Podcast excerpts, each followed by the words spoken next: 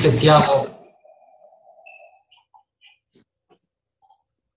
riflettiamo un po' sul piano di Dio per le sue creature, per noi, e anche del piano del nemico, messi in contrapposizione. Io più vado avanti nella vita cristiana e nella lettura della Bibbia, nella comunione con Cristo, nello studio della parola, più mi rendo conto di quanti privilegi noi cristiani cristiani nel senso credenti, salvati, abbiamo delle rivelazioni che la Bibbia ci fa, ma che il mondo non può conoscere, ma non perché siamo più bravi degli altri, ma perché semplicemente Dio ce le rivela nella Bibbia. E la Bibbia rivela delle cose che nessun altro libro al mondo rivela. Poi è bello la Bibbia perché quando parla, parla con una, una franchezza, una semplicità delle cose. Poi evidentemente tocca a noi andare a scoprirle, ma veramente ringraziamo il Signore. E vorrei parlare un po' dell'immagine di Dio, dell'immagine dell'uomo. Abbiamo letto in Colossesi capitolo 1 che Gesù Cristo è l'immagine del Dio invisibile. Egli è l'immagine del Dio invisibile. Questo vuol dire cosa? Che Dio non vuole rimanere un mistero, ma Dio vuole rivelarsi e per questo egli lo fa attraverso la rivelazione di se stesso, che la Bibbia chiama un'immagine di Dio, l'immagine di Dio, e questa immagine di Dio è Cristo. Non è una creazione, è l'immagine stesso. O come dice la lettera agli ebrei, è l'impronta della sua sostanza è qualcosa veramente che rivela il Padre, al punto tale che Gesù diceva chi ha visto me ha visto il Padre. Gesù Cristo è l'immagine di Dio, non lo diremo mai abbastanza. E forse a forza di dirlo capiremo un pochino qualcosa. La cosa straordinaria è che guardiamo in Genesi capitolo 5, e ricordiamo che nel capitolo 3 avviene la caduta dell'essere umano nel peccato. E quindi avviene una modifica nell'essere umano pazzesca. L'uomo non è più come era prima. Egli è ormai un peccatore. È un peccato quindi che porterà i suoi frutti nella vita dell'uomo oltre ogni misura. E nel capitolo 5 leggiamo dal versetto 1, i primi versetti. Questo è il libro della genealogia di Adamo. Vi rendete conto, fratelli? Noi abbiamo nella Bibbia un libro di genealogie che parte da Adamo, cioè straordinario. Come va lontano dietro nel tempo, ma nello stesso tempo il fatto che abbiamo tutto l'albero vuol dire che non è così lontano, è qualcosa di contabile. Proprio qualche settimana fa eh, un mio cugino eh, mi chiedeva, perché sta facendo l'albero delle genealogie della nostra famiglia, vuole provarci, ma è riuscito appena andare due, tre, quattro generazioni indietro e si sta già perdendo nelle, nelle informazioni corrette. Invece la Bibbia ci dà un dettaglio straordinario, risale a Adamo. Nel giorno che Dio creò l'uomo, lo fece a somiglianza di Dio. Li creò maschio e femmine, femmina. Li benedisse e diede loro il nome di uomo nel giorno che furono creati. E quindi qui abbiamo la replica di Genesi capitolo 1, quando Dio l'Eterno dice facciamo l'uomo a nostra immagine e somiglianza. Quindi qui è scritto, versetto 2, che Dio li creò e versetto 1, Dio li fece. Quindi questo fare l'uomo vuol dire creare l'uomo. Ma la caratteristica dell'essere umano che nessun'altra creatura ha è la somiglianza di Dio. È una cosa straordinaria. Nell'essere umano c'è la somiglianza, c'è l'immagine di Dio, c'è l'impronta di Dio. Purtroppo il passo continua. Adamo, versetto 3, visse 130 anni, generò un figlio a sua somiglianza, a sua immagine, e lo chiamò Set. E qui abbiamo una distorsione che rovina la bellezza dell'essere umano. A un certo punto Adamo genera un figlio, quindi non più fa o crea, ma genera un figlio non più all'immagine di Dio, ma alla sua somiglianza e alla sua immagine e lo chiama Set. È importante questo passaggio, è importante, importante capirlo bene, perché nel capitolo 3 l'uomo ha perso la sua ingenuità, la sua innocenza, l'uomo ha perso la perfezione dell'immagine di Dio in lui. L'uomo è ormai un peccatore e trasmette alla sua discendenza non più l'immagine di Dio, ma la sua immagine. Evidentemente l'immagine di Adamo era all'origine l'immagine di Dio, ma nel frattempo c'è stata la, la modifica dell'immagine, la distorsione, il guasto dell'immagine a causa del peccato. È per questo che qui è scritto a sua immagine e non ripete più a immagine di Dio. Quindi è sempre evidentemente l'immagine di Dio, ma questa volta modificata, trasformata, impoverita, contaminata dal peccato. E da qui in avanti si fa fatica a vedere nell'uomo l'immagine pura di Dio. È difficile. Forse noi quando guardiamo un bambino piccolo vediamo molto di più di quella che è l'immagine originale del Signore, del Creatore. E poi più il tempo passa, più ci rendiamo conto che si sviluppa un'altra immagine in questo bambino che diventa adolescente, che diventa adulto. È l'immagine un, del mondo. Infatti i suoi pensieri sono sempre più ripieni del pensiero del mondo, il suo modo di vivere corrisponde sempre di più a quel... Insomma, c'è stata una modifica. C'è, un, c'è stata una immagine dalla quale si perde la bellezza originale. Pensiamo a una fotocopia che riproduciamo più volte. Alla fine, questa fotocopia, se parte dalla copia, poi riparte dalla copia e così via, diventerà qualcosa di poco affidabile. E quindi questo lo vediamo in Genesi capitolo 5, versetto 2, ed è importante questa chiave di svolta tenerla presente per due cose. Uno, apprezzare l'opera di Cristo in noi, di cui parleremo. Due, sapere dove sta andando il mondo. Due immagini contraddistinte Genesi 5.1, l'uomo creato immagine di Dio, Genesi 5 versetto 2, degli uomini generati a immagine dei loro progenitori, ormai peccatori. E quindi a questo punto andiamo nel Nuovo Testamento, capitolo, eh, Romani capitolo 1,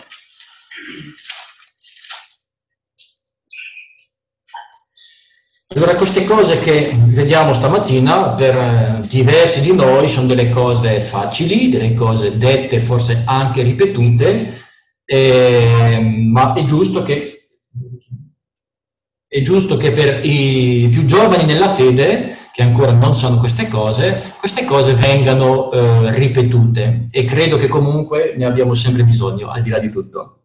Romani capitolo 1, leggiamo quindi dal versetto 18 L'ira di Dio si rivela dal cielo contro ogni impietà e ingiustizia degli uomini che soffocano la verità con l'ingiustizia. Poiché quel che si può conoscere di Dio è manifesto in loro, avendolo Dio manifestato loro. Infatti le sue qualità invisibili, la sua eterna potenza e divinità si vedono chiaramente fin dalla creazione del mondo essendo percepite per mezzo delle opere sue. Perciò essi sono inescusabili, perché pur avendo conosciuto Dio, non l'hanno glorificato come Dio, né l'hanno ringraziato, ma si sono dati a vani ragionamenti e il loro cuore privo di intelligenza si è ottenebrato. benché si dichiarino sapienti, sono diventati stolti e, versetto 23, hanno mutato la gloria del Dio incorruttibile in immagini simili a quelle dell'uomo corruttibile e di uccelli, di quadrupedi e di rettili. Per questo Dio li ha abbandonati, eccetera, eccetera. Vedete, prima di parlare del versetto 23, per questo Dio li ha abbandonati. Io spesso, anzi sì, molto spesso, incoraggio i miei fratelli a quelli che hanno già diversi anni di conversione, ogni anno, cioè ogni lettura, ogni volta che finiscono la Bibbia, di riprendere la lettura di un'altra traduzione. Cioè non andate avanti tutta la vostra vita con la nuova, la nuova riveduta, per dire diversamente, ma a ogni fine lettura cambiate. Perché dico questo? Vedete questa parola, per questo Dio li ha abbandonati. Io per una vita ho sempre letto abbandonati ed è giusto, ma quest'anno che sto concludendo la vecchia Diodati, la vecchia Diodati, quindi a secoli eh, questa Bibbia, eh, è scritto a un certo punto che Dio, sulla croce, Dio eh, dice, Dio mio, Dio mio, perché mi hai? Ecco, eh, Mena ha risposto abbandonato. Eh sì, perché siamo abituati, ed è giusto. Ma nella vecchia Diodati dice, Dio mio, Dio mio, perché mi hai lasciato. Non è più forte lasciato che abbandonato, non è più corretto, ma mi ha acceso una scintilla, quantomeno mi ha fermato nella mia corsa di lettura e mi ha fatto riflettere molto.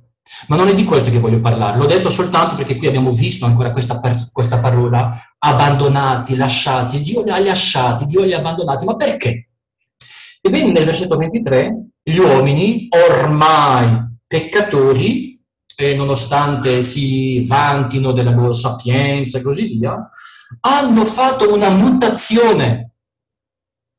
Mutazione. Qui noi non stiamo parlando di una mutazione genetica, ma ci arriveremo. Ma intanto già in, in Romani 1 parla di una mutazione, di un cambiamento, di una modifica. E questa modifica, questa mutazione, cosa riguarda? la gloria del Dio incorruttibile in immagini simili a quelle dell'uomo corruttibile. Quindi l'uomo, nella sua pazzia, nel suo orgoglio, vuole cambiare l'immagine di Dio in quella dell'uomo, vuole trascinare Dio nella sua follia, vuole fare un Dio alla sua immagine e somiglianza. In, pratico, in pratica, l'uomo si pone quale creatore. Dio ha creato l'uomo a sua immagine, l'uomo dice no, ma l'uomo dice io creo un Dio a mia immagine.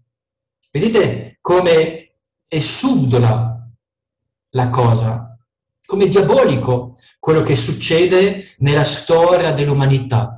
Il sistema delle religioni parte da questo presupposto.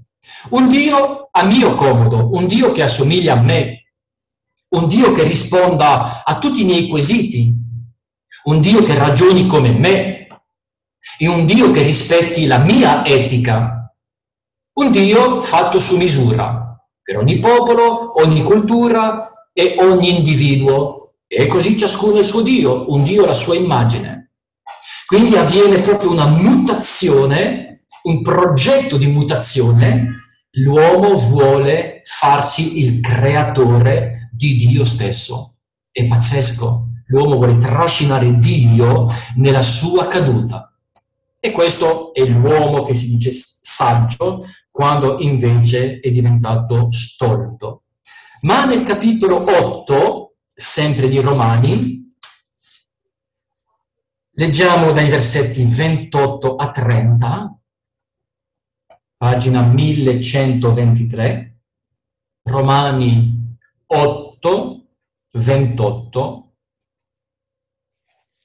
Or sappiamo che tutte le cose cooperano al bene di quelli che amano Dio, i quali sono chiamati secondo il suo disegno, perché quelli che ha preconosciuti li ha pure predestinati a essere conformi all'immagine del figlio suo, affinché egli sia il primogenito fra molti fratelli. E quelli che ha predestinati li ha pure chiamati, e quelli che ha chiamati li ha pure giustificati, e quelli che ha giustificati li ha pure glorificati. Beh, ascoltare questo versetto potrebbe sembrare molto complicato, in realtà è abbastanza semplice. C'è un processo, un progresso nell'opera di Dio nella vita dell'essere umano. Dio chiama l'uomo alla salvezza. Questo è il suo disegno, questo è il suo progetto. E Dio che conosce tutto dall'eternità, è per questo che c'è sempre questa preposizione pre-destinati, pre-conosciuti, quindi lui conosce sempre prima di tutto e di tutti. Ebbene, per i suoi figliuoli, quelli che si convertiranno, c'è un destino, una destinazione che Dio conosce dall'eternità. E qual è la destinazione dei figli di Dio?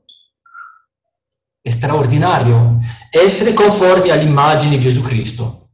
Quindi c'è un indirizzo per te e per me e per ogni salvato, poiché la predestinazione riguarda soltanto il popolo di Dio, i salvati. Non riguarda la salvezza, ma riguarda coloro che sono salvati. E qual è questa destinazione dei salvati? Essere conformi all'immagine di Gesù Cristo. Noi il giorno che ci siamo convertiti siamo entrati per la porta stretta, siamo entrati in Cristo e da quel momento Dio vuole renderci conformi all'immagine di Gesù. Gesù Cristo è l'immagine di Dio. Noi non siamo l'immagine di Dio, ma Dio vuole renderci conformi all'immagine di Dio. È straordinario il progetto. È difficile per noi addirittura ringraziare Dio per questo, perché facciamo fatica. Dire semplicemente, Signore, grazie perché mi stai rendendo conforme all'immagine del tuo figlio. Sembra quasi un po' vanaglorioso, arrogante, ma non lo è. Invece dovremmo dirlo, perché questa è fede, noi lo crediamo. Ed è importante crederlo, perché nel cuore del non credente si sviluppa un'altra immagine e di cui vedremo man mano. Quindi c'è una conformità tra il credente e l'immagine di Gesù Cristo. In Romani 12 Paolo dice non conformatevi a questo mondo. Qui è scritto che siamo conformi, conformati all'immagine di Gesù. E per questo che prima dicevo, o assomigliamo al mondo o assomigliamo a Gesù. Il cristiano, nella sua santificazione, nel passare del tempo, assomiglia di più per un processo spirituale al suo Salvatore Signore. Colui che non è nato di nuovo non può verificare questa realtà, ma per il credente è una realtà spirituale. Veramente ringraziamo Dio per questo. E ancora in Prima Corinzi, capitolo 15, versetto 49, pagina 1145. Sarebbe bello leggere tutto il passo, ma per questione di tempo, come spesso accade, non lo faccio. Come abbiamo portato l'immagine del terrestre, così porteremo anche l'immagine del celeste. L'immagine del terrestre e al presente. L'abbiamo portata, parte dal passato e arriva al presente. L'immagine del terrestre, cioè di Adamo. E noi, così come Sette, Genesi capitolo 5 che abbiamo letto prima, abbiamo portato l'immagine del terrestre e ce l'abbiamo ancora questa immagine del terrestre, quindi l'immagine de- deformata secondo Genesi 5. Ma se questa è una realtà, guardate la, la bella promessa che viene dopo, porteremo anche l'immagine del celeste. Quindi a un certo punto, messo al futuro, l'immagine del celeste, cioè di Gesù Cristo, sarà perfettamente rivelata nei salvati. E questa immagine la porteremo. Adesso c'è questo indirizzo, essere resi conformi. E nel futuro questa conformità sarà finita, totale, perfetta.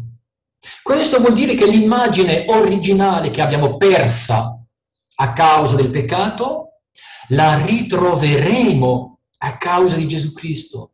Sono dei progetti favolosi questi che Dio ha per l'uomo. E guardate ancora nella seconda lettera ai Corinzi, capitolo 3, versetto 18, 1149. E noi tutti, a viso scoperto, contemplando come in uno specchio la gloria del Signore, siamo trasformati nella sua stessa immagine, di gloria in gloria, secondo l'azione del Signore che è lo Spirito. Quando dice noi tutti, versetto 18, non sta parlando di tutti gli esseri umani, ma di quelli che si sono ravveduti, che sono nati di nuovo.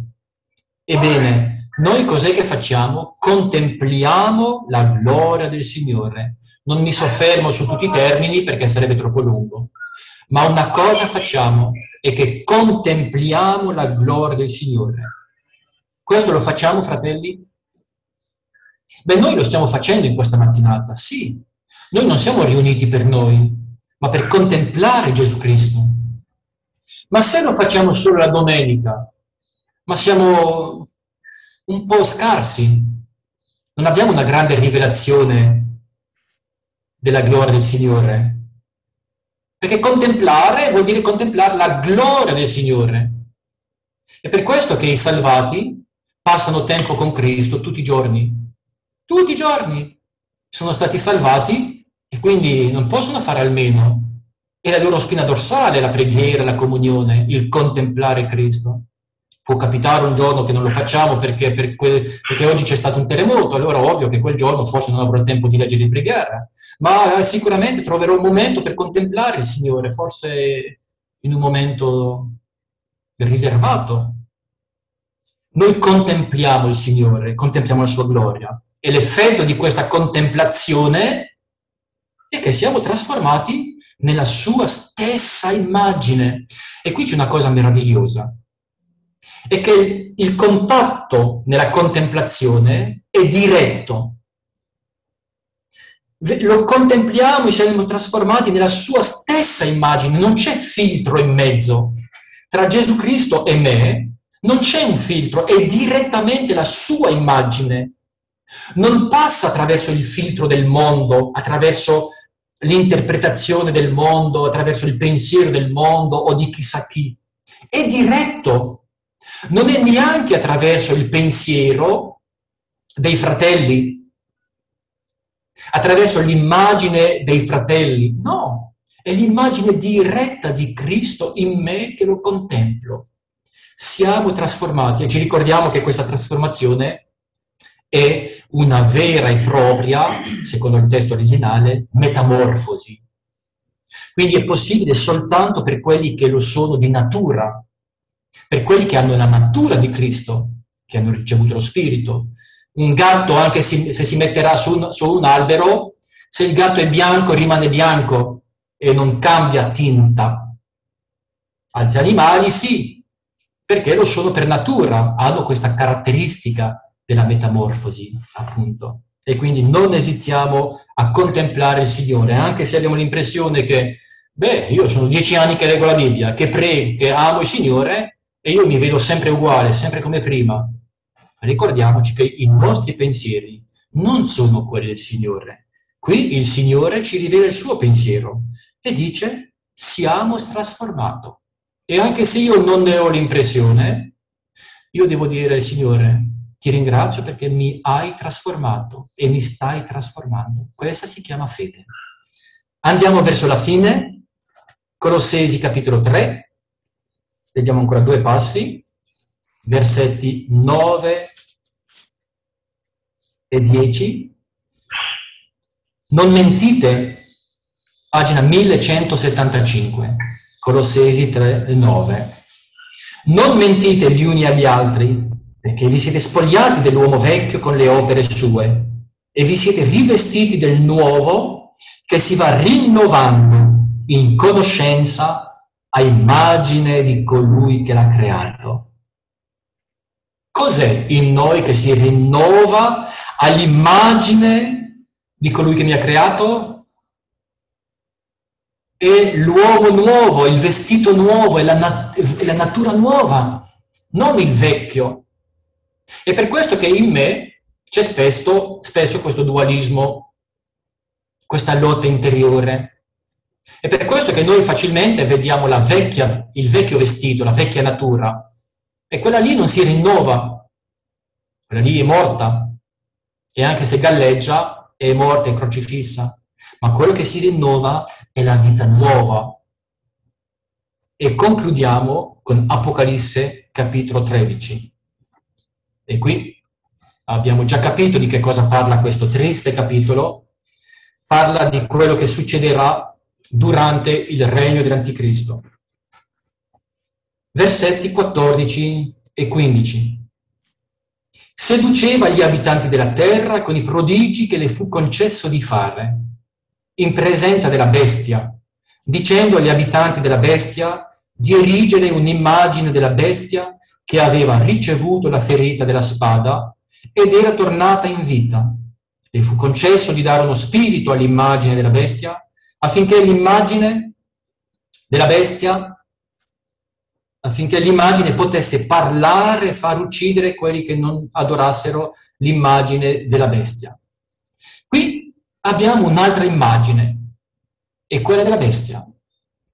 Poco tempo fa abbiamo studiato Apocalisse 13, non tutti c'erano, quindi lo ricordo semplicemente. Fino adesso abbiamo letto vari versetti e tutti, a parte quello della Genesi, perché è scritto in, ebraico, portano lo stesso termine, tutti, anche questo qui di Apocalisse 13, che è l'immagine della bestia.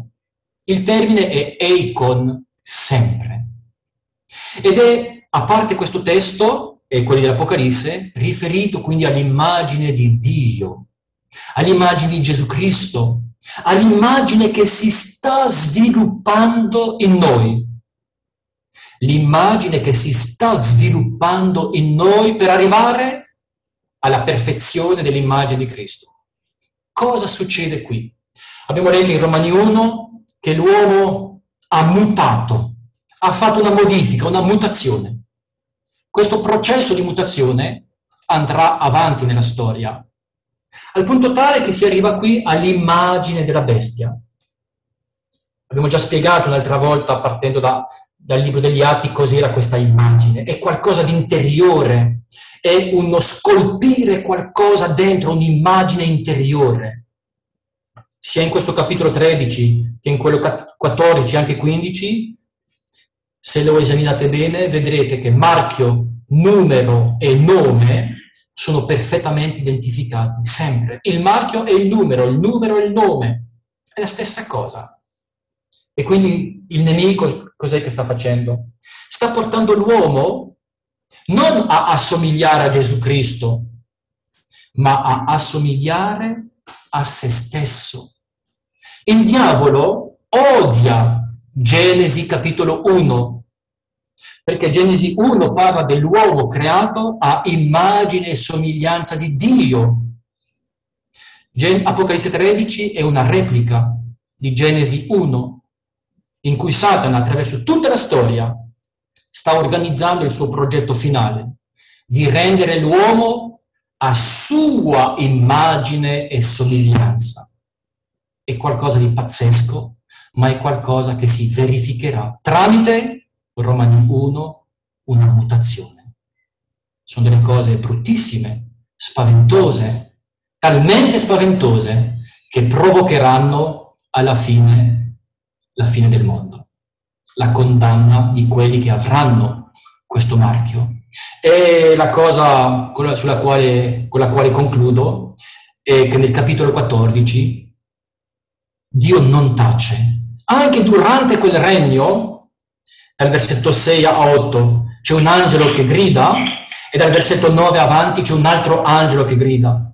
E che dice nel versetto 9, nel capitolo 14, chiunque adora la bestia, la sua immagine, ne prende il marchio sulla fronte o sulla mano, egli pure berrà il vino dell'ira di Dio, versato puro nel calice della sua ira, e sarà tormentato con fuoco e zolfo davanti ai santi angeli, santi angeli e davanti all'agnello, eccetera, eccetera.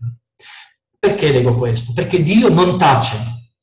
Anche durante quel periodo che durerà soltanto tre anni e mezzo, molto breve, ma di una sofferenza terribile, mentre Satana tramite il suo anticristo e, su- e il suo falso profeta obbligherà gli uomini a farsi marchiare per, perché arrivi l'immedesimazione con la sua immagine, contemporaneamente c'è un'altra voce, versetto 9, un altro angelo che dice a voce grande, lo riassumo, non fatevi marchiare, non fatelo, perché guai a quelli che lo fanno. Sarà un quasi ultimo richiamo di Dio all'umanità ribella Satana continuerà di obbligare, ma Dio attraverso un angelo si farà sentire e dirà non fatelo.